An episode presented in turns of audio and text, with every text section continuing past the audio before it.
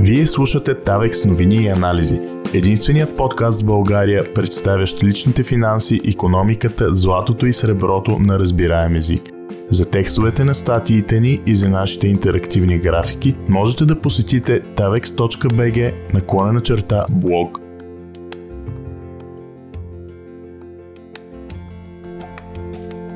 Пирит. Златото на глупаците. От хилядолетия човечеството се опитва да създаде альтернативно злато. Имитациите в прак и преносен смисъл са познати като злато на глупаците, какъвто е случаят и на минерала пирит. От Даниел Василев Какво се случва, когато един актив е много ценен и признат световно, каквото е златото, хората започват да търсят начини да го фалшифицират или да открият негови заместители. Затова тук ще представим сулфидния минерал пирит, наричан още злато на глупаците, исторически най-бърканото с злато съединение, срещащо се в природата. Той отдавна не се използва за имитация, заради различните им свойства, които лесно се откриват, но за нетренираното око двата метала си приличат много от това, а и от факта, че многократно в историята е бил объркван с златото, идва и неговото прозвище. То го превръща в нарицателно за нещо, което имитира актив със стойност, но в действителност не притежава такава. Парадоксалното обаче е, че самият пирит намира приложения векове, ако не и хилядолетия, заради действителните си свойства. Те го превръщат в важен минерал за цели индустрии – като земеделието, химическата промишленост и други. А някои изследователи дори смятат, че той е краягълен камък за цивилизацията, каквато я познаваме днес. Пиритът в историята По всичко личи, че пиритът е познат от много дълбока древност и още тогава е бил ясно разграничаван от златото. Шумерският текст Проклятието на Агаде битката на Нарам Син с боговете, писан около 2000 години преди новата ера, посочва следната клетва, измежду много други интересни, които определено си струва да се прочетат, която е отправена от разневените богове към град Агаде. Цитирам Нека твоето злато бъде купено за цената на сребро, нека твоето сребро бъде купено на цената на пирит, нека твоята мед бъде купена на цената на лово. Край на цитата. Лесното разпознаване на пирита не означава, че никога не се е използвал като имитация на златото или че двата метала не са били обърквани при това в грандиозни мащаби. Ученикът на Аристотел Теофраст, който го наследява като ръководител на ликейската школа, описва случай, при който атинският металург Калий е опитвал да извлича и предлага злато в кавички от пиритни руди от сребърните мини Лаурион. Вероятният му опит за измама е бил обаче разкрит. През средновековието пиритът става много популярен сред алхимиците. Обяснимо защо. Друг елемент, който те са опитвали да предлагат вместо злато, е орпиментът. Трикът от него да се получи злато в кавички е бил изпробван още в Древен Рим по нареждане на император Калигула. Как пиритът ражда в кавички Канада и други заблуди с метала в историята. Както ще видим след малко, много лесно може да се разпознае дали един метал е пирит или злато, при това без съвременна техника. Въпреки това, историята пиритът води до някои много значими събития. През първата половина на 16 век мореплавателят Жак Картие получава лиценз от краля на Франция Франсуа I да търси злато в Северна Америка. При пътуванията си до там, той разбира от главатаря на племето Ироклои за кралство в кавички, северно от днешния град Квебек, пълно с злато и диаманти. При последната си експедиция той проучва територията и връща във Франция огромни количества злато и диаманти. Когато обаче ги тестват в Стария континент, се оказва, че златото в кавички е просто пирит, а диамантите в кавички са кварц. Въпреки това несъмнено разочарование, по време на експедициите си Картие първи дава на територията името Канада, което се използва и до днес. Подобни истории, при които находища на злато в кавички се оказват просто пирит, се срещат и в САЩ, например в залива Чесапиик. Първият изследовател на региона и търсач на злато е капитан Джон Пиик. Той се превръща в главен герой в историята за Покахонтас, която в действителност спасява живота му.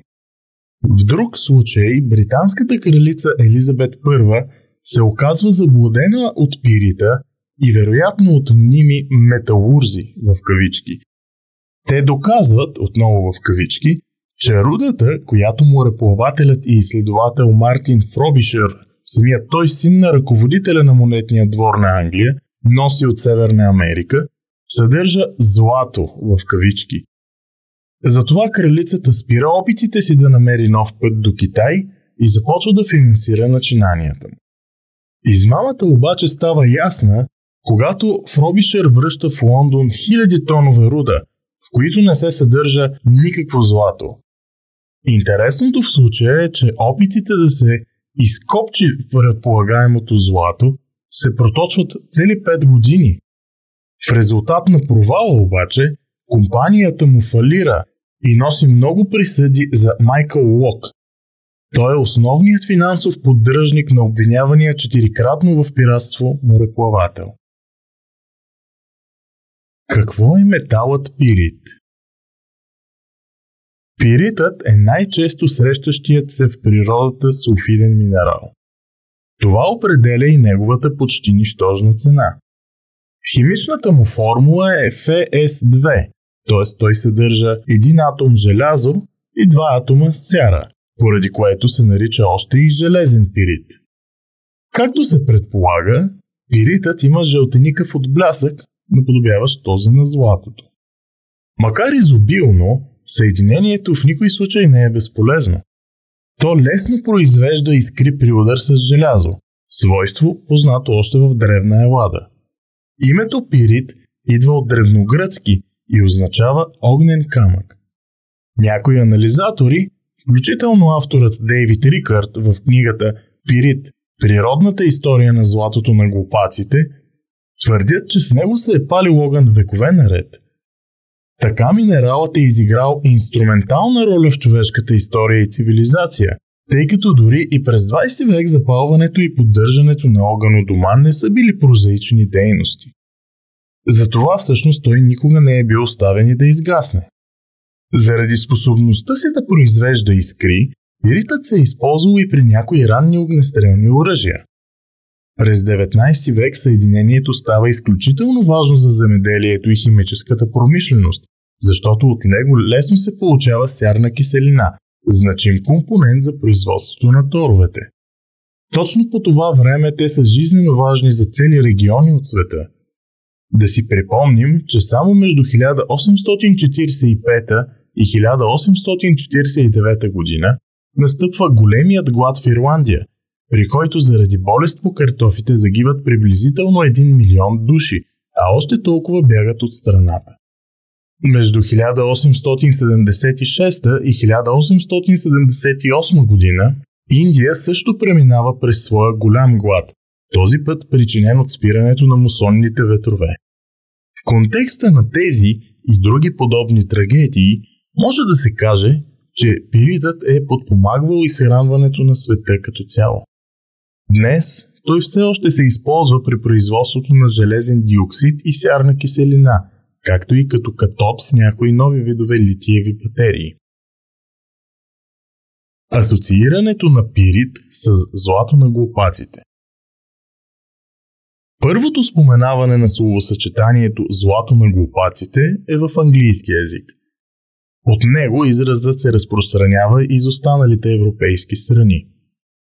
За първ път той е използван в средата на 16 век от Тимати Грейнджър, но употребата му е метафорична. Има се предвид нещо, което изглежда ценно, но не е. Тя се среща в езиците по цял свят и до ден днешен. Минералът пирит е наречен злато на глупаците много по-късно. Някъде около края на 18 или началото на 19 век. Рожденото място на асоциацията между двете е Северна Каролина, САЩ. До 1830 година тя е единственият щат в страната, в който се е добивало злато. Калифорнийската треска за злато, поставяща началото на добива и в този щат, ще започне едва през 1848 година. Датировката на асоциирането на пиритът с злато на глупаците е точна, защото изхожда от литературни източници. В статия, публикувана през 1829 година, се посочва, че минералът в този регион много често, в кавички, е наричан така. Пирит срещу злато. Прилики и разлики. Освен жълтеникавият от блясък, който не е един и същи при двата метала, пиритът и златото нямат нищо общо като свойства.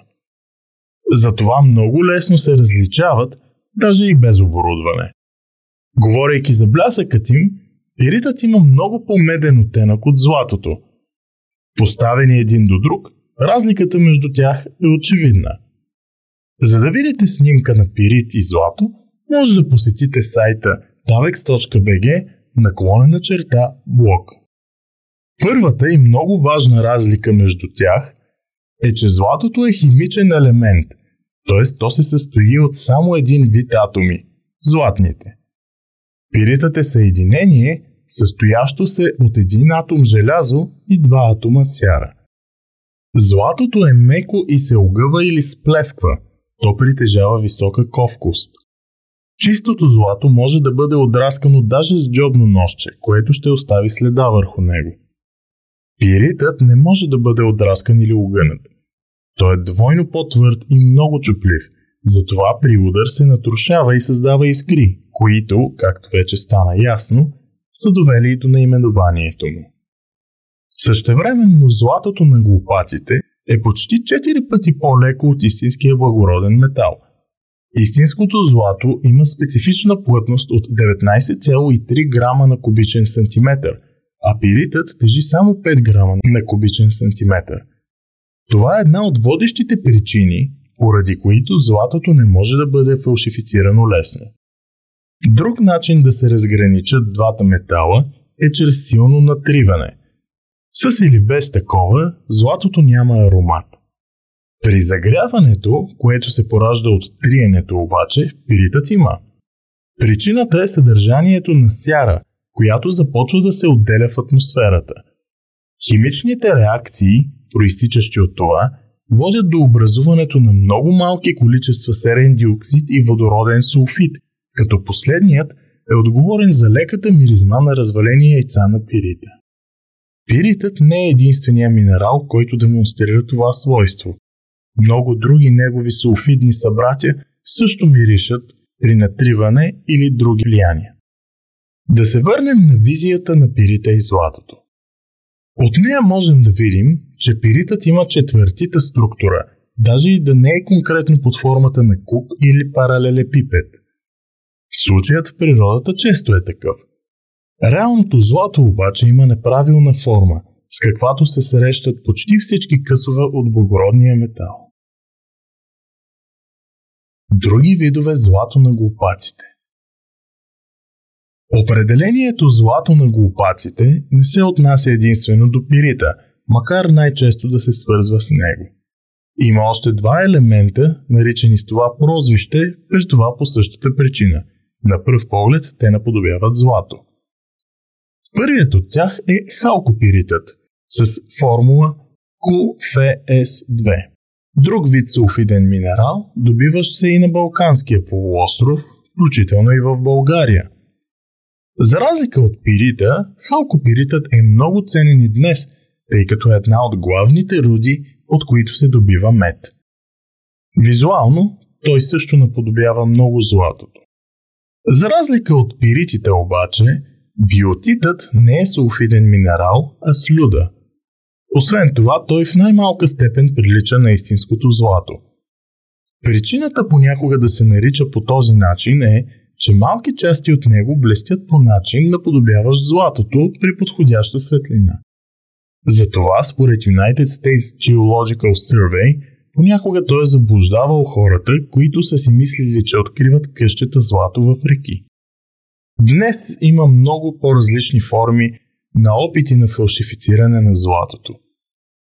След като вече познаваме класическите, много важно е при покупката на благородния метал, особено когато става въпрос за инвестиционно злато, да купуваме продукти единствено от реномирани рафинерии и монетни дворове и чрез утвърдени на пазара дилъри с история.